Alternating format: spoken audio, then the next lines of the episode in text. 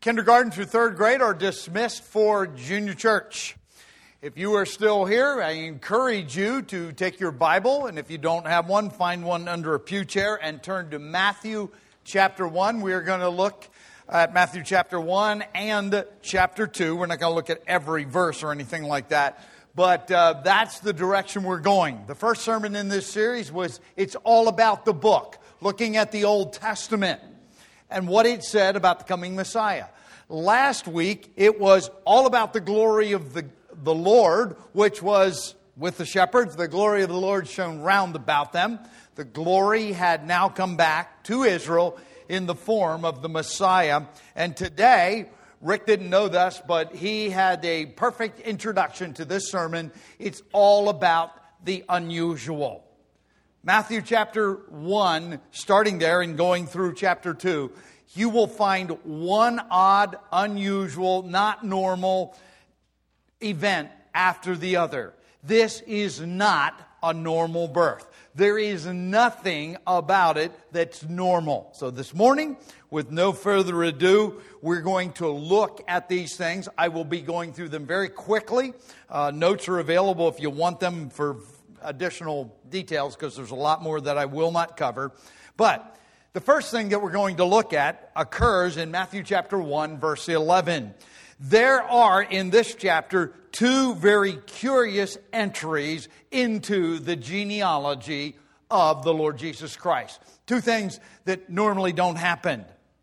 In the line of the Redeemer, in the line of the one who is going to be the King, the eternal King, in the line of David, there is in verse 11 a man by the name of Jeconiah. He is also called Coniah and Jehoiachin at various places in the Bible.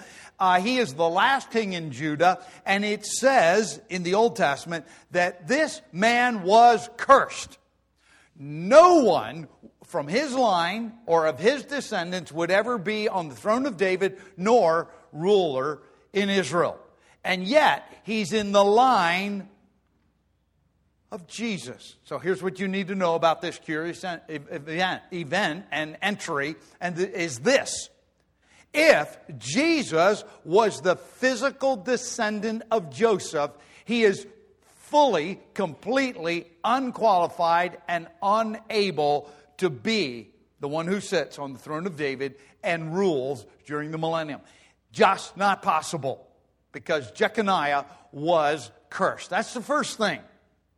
But as we know, Joseph is not the physical, I mean, Jesus is not the physical descendant of Joseph. But he, we will see that he has the right of leadership through Joseph. He has the right to be the king. The second entry that we're going to look at is in verses 15 and 16, because there it says, um, Jacob, and to Jacob was born Joseph, the husband of Mary, by whom Jesus, who is called the Christ. All of the rest of them go from one person to the next to the next. But when we get to Joseph, it simply says, To Jacob was born Joseph, and Mary is his wife, of whom? The of whom in Greek is feminine. It cannot refer to Joseph. It absolutely puts in stone that Jesus was not the physical descendant of Joseph. He is indeed the physical descendant of Mary. Very clear. You cannot get around that. There's no way to spin it otherwise. And it says that he is going to be called Jesus, who is called the Christ. Jesus simply means Jehovah or the Lord saves. And of course, the Christ is the one that's anointed by God to speak on his behalf. So this is just curious. In the line of someone cursed, and his father is not the one that is mentioned, but the wife is. We're going to see why that's true in just a few moments. The second thing we're going to see starts in chapter 1, verse 18. The conception of Jesus was unheard of. It's something that has never, ever happened before. It says, Now the birth of Jesus Christ was as follows. When Mary, his mother, had been betrothed to Joseph, before they came together, she was found to be with child by the Holy Spirit. Betrothal is not the same as our engagement. You will see as we go through this, Mary and Joseph, before the marriage was consummated, before there was a marriage ceremony, if you want to know what a marriage ceremony in those days looked like, go to John chapter 2, the wedding at Cana, and you will get a really good picture of what a wedding was like in those days. But they are spoken for in the way this is written. That's exactly it. They were the possession of each other. They were called and treated as husband and wife, even though they never lived together, they had not consummated the marriage, they never had sex, none of those things. But they were considered husband and wife. And to break that relationship, and be able to get remarried, here's what Joseph would have had to do. He would have had to prove that Mary had been unfaithful, that she had committed fornication. Then he could divorce her and get remarried. Other than that, that couldn't happen. In fact, is we're going to see that when he found out about that, it was a disgrace to him, but he, being a righteous man, chose to put her away secretly. We'll talk about that in a moment. So, this betrothal is normal, but what happens is that in that betrothal period, we don't know how long it was. A betrothal period was normally approximately one year. Somewhere in there, and we don't know exactly, Mary became pregnant not because she was immoral, but because the Holy Spirit uh, began within her, one of her eggs, and he whatever it takes. And by the way, you're going to ask me how that works? I do not know. The Bible doesn't tell us. All we know is the Holy Spirit made that possible. It doesn't work that way with human beings. It takes two. In this case, there is no father. God is the one that does it by the power of the Holy Spirit. The Holy Spirit actually carries it out. Now, this is important in our story because there are those that try to give an explanation for this. All of them fail. For example, the Roman Catholic Church says that Mary was born without sin. They call it the Immaculate Conception. That Mary was born without sin, and so because she's the physical mother of Jesus, Jesus wouldn't have a sin nature absolutely will not wash with Scripture because we will find that Mary herself said that she is rejoicing in God, her Savior. Now, if she needs a Savior, there's a problem here, folks, because she was a sinner like everyone else. And even if she would have been created, born without sin, it flies in the face of everything that we know in Scripture. And I'll show you that in a moment, because all people are born in sin when they have biological parents. There's the, also the possibility, and some people have taught this, that the sin nature is not passed on biologically. In other words, for a person to be a sinner would mean that each individual conceived embryo would have to have a sin nature placed in them. That's not how the Bible says it. In fact is, if that's the case, we couldn't have all sinned in the likeness of Adam's offense. By his transgression, the Bible says, and we're going to look at Romans chapter 5, verses 18 and 19, he was truly a descendant of other people. And for Jesus to be sitting on the throne of David, he must be a physical descendant of uh, David. And so that just won't work. In fact, is it says in Romans chapter 5, verse 18. So then, as through one transgression there resulted in condemnation to all men. In other words, the sin nature is passed from parents, particularly the father, to the children. That's how it works. It's happened that way ever since the beginning. Now, there are those that teach that Jesus inherited a sinful human nature, just like all the rest of us. Think that one through for a second. We already read from Romans chapter 5, but there it says, and continues on after I stop reading. Even so, through one act of righteousness, there resulted in justification of life to all men. For as through the one man's disobedience, the many were made strangers, uh, strange, sinners, I'm sorry. Even so, through the obedience of the one, many were made righteous. If Jesus was born with the possibility that he could sin, with the sin nature, he also, whether he actually sinned or not, still needed a Savior. The point is, he is God who took on a human body. And remember what I said last week? Human nature is not inherently sinful. It was added because Adam and Eve sinned and they passed it on down to all the rest of us. Jesus did not have a human father. And so he did not have a sin nature. The, the Bible is very clear that he is the seed of Mary and Mary's genealogy, and you got to go to Luke to find that, is also goes back to David and Abraham, etc.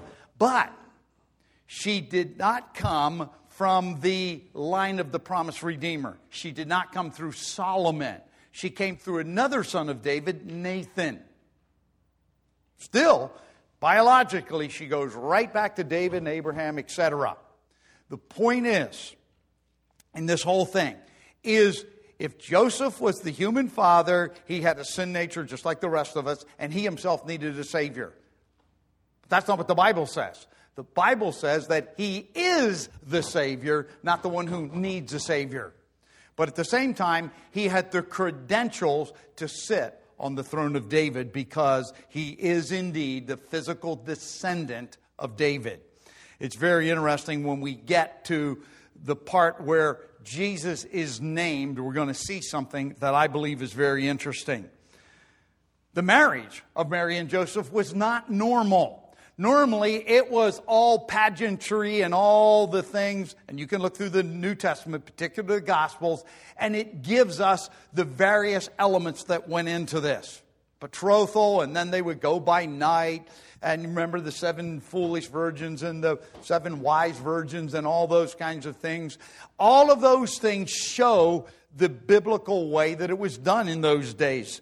And um, that is not what happens here. Verse 19 Joseph, her husband, notice what it says Joseph, her husband, being a righteous man and not wanting to disgrace her, desired to put her away secretly. The words put her away are the words that are normally translated in Scripture as the word divorce. Because it was looked at looked like she had been immoral. He would have had the right to divorce her and then go get remarried. But he did not want to do that. And uh, he could have, by the way, under the law, had her stoned. But he did not do that. He simply was going to put her away secretly. He was going to do it behind the scenes. And they could do it that way. There was nothing wrong with them doing it that way, but they could have made a big scene out of this and they could have made a big stink out of it. But he chose not to do that. But here's where you find an angel coming to him. Now, you're going to find angels coming here a few times. And if you notice in verse 20, it says, When he had considered this, behold, an angel of the Lord appeared to him in a dream. Notice it's an angel of the Lord. The angel of the Lord, as found in the Old Testament, is the Lord Jesus Christ Himself appearing to people. In this case, Jesus Christ is in the womb of Mary. So this is just an angel, whether it's Gabriel or whoever, we don't know. It's, he's unnamed. We don't know that. It could have been Gabriel. We just simply don't know. But he comes and says, Joseph, Here's what I want you to do. He says, Joseph, son of David. Notice that's very clear. Joseph is the son of David. He said, Don't be afraid to take Mary, your wife. If you have a version of scripture that uses italics to put uh, words that aren't in Greek there, you're going to notice that the word as is in italics. Most versions read something like this Don't be afraid to take Mary as your wife. That's not what it reads in Greek. It says, Don't be afraid to take Mary your wife. She's already the wife, they just haven't consummated the marriage. And she is still a virgin. For that which been, has been conceived in her is of the Holy Spirit. She is absolutely innocent. She has done nothing wrong, but she has been willing to be used by God. That's Mary's claim to fame. Just like any other person who is willing to be obedient and do what God asks them to do. That's Mary. Nothing more, nothing less. It's a great privilege, no doubt about that. But she is no more nor no less than any other obedient believer. That's who she is. And he, eh, the angel goes on, and she will bear a son, and you shall call his name Jesus, for it is he who will save his people from their sins.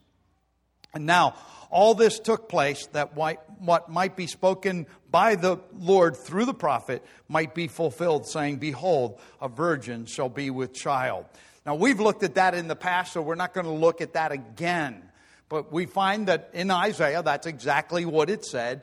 And the angel is just saying, Joseph, what is happening in your life, it's unusual. It's never happened before, never will happen again. But it is what I've already said would happen in the past. The whole thing is unusual. But here's what happens. And here's where the real unusual comes because this is out of the norm for their culture. He arose from his sleep and did as the angel of the Lord commanded him and took his wife. No pomp, no ceremony, no going in the middle of the night with his bridegrooms and all that. He just said, you know what? I am not going to put her out there in public display. I am going to make her my wife. That's totally unusual. That is out of the culture. That is totally out of the way that they do. They did it in those days. And now notice verse 25. And kept her a virgin until she gave birth to a son. There are those that teach that there is the perpetual virginity of Mary. That is absolutely not true. This verse, just by itself, with nothing else that you might know from Scripture, this proves that that is not true. The way it's written, he kept her a virgin. I don't want to bore you with a lot of Greek, but that is the imperfect tense, which means in the past there was an ongoing thing that he did. He kept her a virgin. It's ongoing. I don't put this on, it'll go popping. I get, got to be careful. Anyway, so in the past, he kept her that way until now there's a continuation. There's something else going to happen. There's the next step until she had given birth. You see, after that, they had a regular marriage, a normal marriage like any other person would have. Fact is, Jesus said, I have brothers and sisters. Those that don't like this teaching say, oh, that was his cousins. And by the way, they're right. The word brother and sister actually was used for cousins, and it can be used that way. But that is not the way it's used in this case, because this alone says that she was not a virgin for the rest of her life, only until she gave birth. The whole thing was just not normal. Now, birth announcements. This was the most unusual birth announcement. Now, today, I, I, this cracks me up. Within seconds of a baby being born, there's a cell phone taking it and it's sent out. Everybody on Facebook sees this baby, all crinkled and red and all that kind of stuff. You know, it used to be, uh, and I don't know where this comes from, guys would hand out cigars to their friends or a Hershey bar or something like that, or you'd send out uh, birth announcements. Well, now it just goes out instantly almost, but that's the way it was. Well, that would be normal for us today. But this birth announcement did not have the internet or even a, a postal service.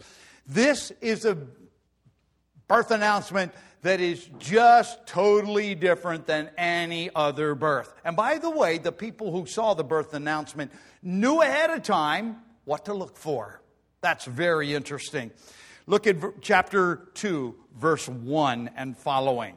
Now, after Jesus was born in Bethlehem of Judea in the days of Herod the king, behold, Magi from the east arrived in Jerusalem, saying, Where is he who has been born king of the Jews? For we saw his star in the east and have come to worship him. Notice what it does and doesn't say. We have seen his star. This star they saw in the east, and if I understand how this worked, that star went right in front of them, right to Herod, right to Jerusalem. Why do I say that? Because as soon as they met with Herod, it says the star went before them and stopped right over the house where Jesus was. Okay? So this is not a normal star. There are two words in the New Testament for star. One is basically what we would call a constellation. It's a whole lot of stars. It is used in Acts chapter 7 of the false gods that they brought along through the wilderness. This one here simply means something that is shining.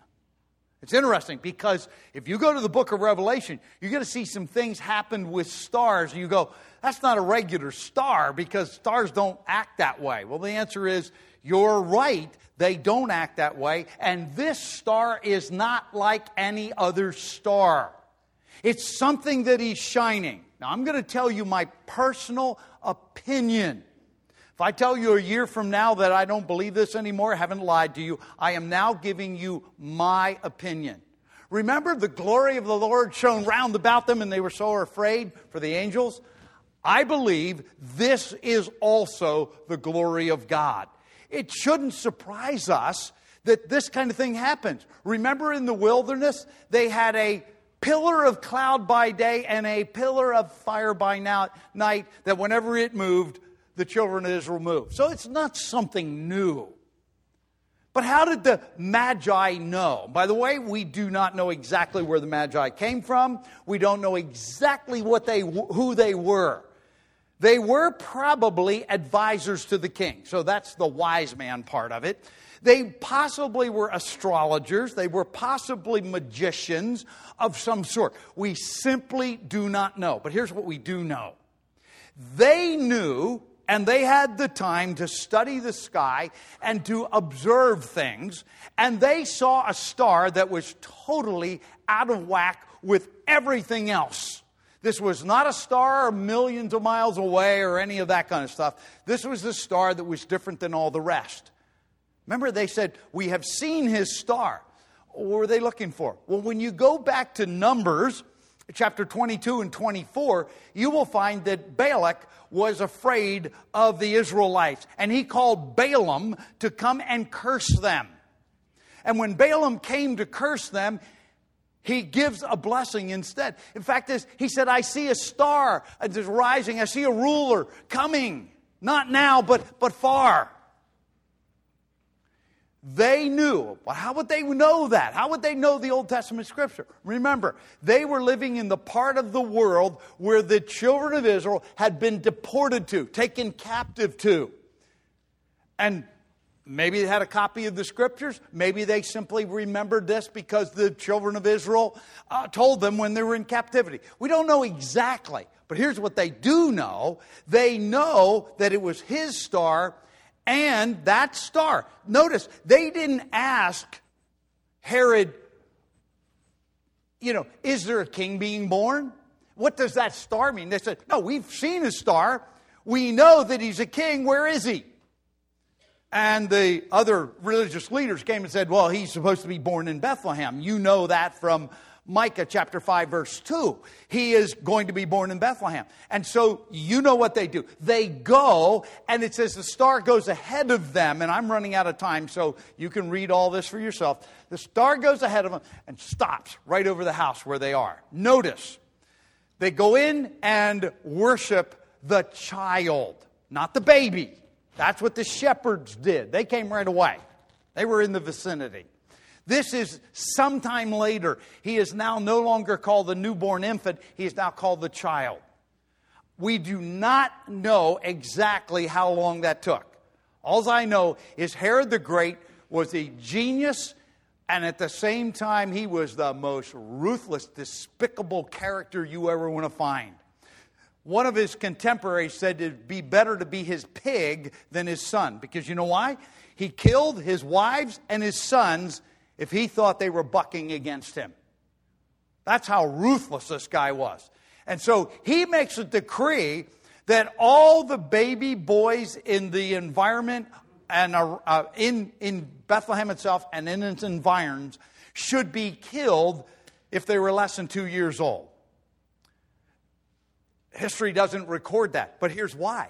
Because there were probably only at that time a thousand to fifteen hundred people that would be counted in that geographical area. And in a two year period of time, you would not expect more than somewhere between 10 and 30 boys killed. Now, if you're the one there, you would be like Rachel weeping for her children, as it says here. But compared to this despicable guy who killed people just because he didn't like them or they just disagreed with him, it was nothing. And so it was a bleep in history, but obviously not a bleep to those who had their children ripped from them and killed. And that's exactly what happened in this. They are following the star. So this birth announcement is one that is written way long ahead of time and recognized by those who were looking for it. And the king, as I already mentioned, he was despicable. He's troubled. Nothing troubles Herod. You know why? Because if you trouble Herod, you don't live. That's basically what it comes down to. He kills them. And so when the Magi were warned, don't go back to Herod, they left and went home a different way. Herod now finds out that he was hoodwinked. He was tricked, my version says. And because of that, he is now angry, and that's when he gives the decree to kill all the babies. I was, I had, a, I have a interesting um, illustration for this star because yesterday a, a, a, bunch of guys from Garden Chapel put in new parking lot lights. Uh, I don't want to hear this story, but I'm going to tell it anyway. Man, they work. If you come in here at nighttime, it lights the whole parking lot up. It's great. Except that when you hit the switch back in the foyer, three of them go into strobe mode on the off position. I don't know. Mark and I were confused several times because we had stray current and we had all kinds of stuff and we were hooking it up. We don't have a clue. I had to go come down here at 10 o'clock at night and uh, turn the breakers off so that we don't have strobes and drive all the, the, the residents around here crazy because they're bright. Uh, the, the thing is, it got the attention. This got the attention and it caused a stir. But you would expect the Redeemer of Israel and the Redeemer of the world to come from Israel, right? He's of the tribe of David and all those kinds of things. But guess what? He comes out of Egypt. Because when this decree goes out, an angel comes to Joseph, and say, Joseph, I'm back again, this time, not to tell you you're going to have a son, but get up, go to Egypt. Because if you don't, Jesus is going to be killed. So Joseph, again, obedient to what the Holy Spirit, through the angel, tells him, takes off, and they go down to Egypt. He stays in Egypt. And that's why the Old Testament says, Out of Egypt I called my son. They go to Egypt until Herod died. We know from history Herod ruled up until 4 BC. So Jesus was born 654 BC, somewhere in there, and he died somewhere between 4 BC and 1 BC. So Jesus could have been anywhere from four to six years old when he came back. And when he came back, there's one more thing that is found. The Redeemer is to be called a Nazarene. And it says the prophets, plural, said that. You can search the Old Testament and you will never find that statement in the Old Testament. But normally it says, as foretold by the prophet, and it'll say Daniel or Isaiah or Ezekiel or something like that. In this case, it doesn't give that. Well, there's a reason. Because the Old Testament does not use the word Naz- Nazareth or Nazarene or any of those things. But it does say he's going to be despised. In fact, is uh, when Nathaniel said they, that he had found Jesus, they said, uh, uh, Nathaniel says, well, Does any good thing come from Nazareth? See, Nazareth was a city that was despised. If you lived in Nazareth, it was contemptible. It was a Roman garrison there. It was a place where any self respecting Jew would not want to live. The Old Testament was very, very clear that he would be one that was despised and rejected by men. So, in this case, it's not a, an exact quote, it is the principle that he is going to be found contemptible by most people. And that's why he's going to be called the Nazarene, because to call someone a Nazarene would be, say, you're a second class citizen at best. That you would be looked at with contempt. I am way over time. Here's the bottom line what Jesus has done and how he got here is out of the ordinary. It's not the norm. And if you choose to live for Christ, you will not be living like a normal person. You will be seen as somebody maybe contemptible. You will do things you go, people will go, that doesn't make any sense. You mean you give your money to the church? Why don't you use it to have a good time, buy presents for more people? You do that, you're going to be seen as weird. You, you spend time serving the Lord, going to church, uh, working on projects, giving to missions. You do all those things. You go on mission trips. You're weird. Guess what? From the very beginning, the one who is our Savior, nothing was usual. Your life should never be usual if you're a Christian. It should be characterized by things that are out of the ordinary. I challenge you. Good time to start. Christmas time, people listened. People were at least a little bit open to spiritual things. Show that. Speak that.